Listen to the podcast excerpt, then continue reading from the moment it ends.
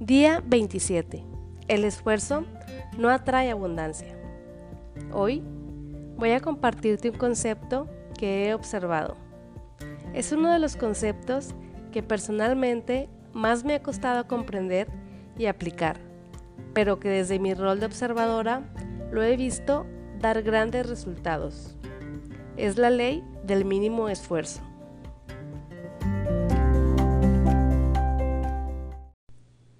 Naturaleza, cada ser vivo logra expresar su exuberancia innata libremente y sin sacrificio. Así es como un árbol frutal, aún en medio de la selva, llega a brindar sus deliciosos frutos sin ningún propósito. Ni tampoco nadie tiene que decirle a una ballena cómo volverse uno de los animales más grandes y majestuosos del planeta. El sacrificio es una idea humana adoptada desde la escasez y de tiempos en los que las comodidades de la vida actual parecerían cosa de hechicería. Aprende a que todo tiene una temporalidad y adapta tu vida al tiempo en el que vivimos, disfrutando de las comodidades y de la accesibilidad que estos momentos te ofrecen. No compliques las cosas innecesariamente.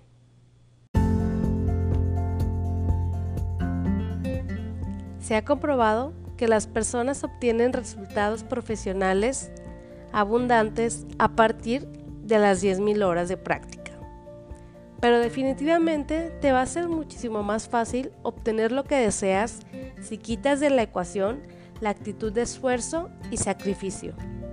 Ojo, no te estoy diciendo que no trabajes o que no dediques tiempo y energías a tus proyectos o causas.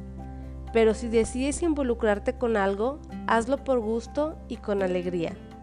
Cuando estás involucrado en lo que verdaderamente amas, las cosas florecen con naturalidad. No te esfuerces, déjate guiar por tu intuición.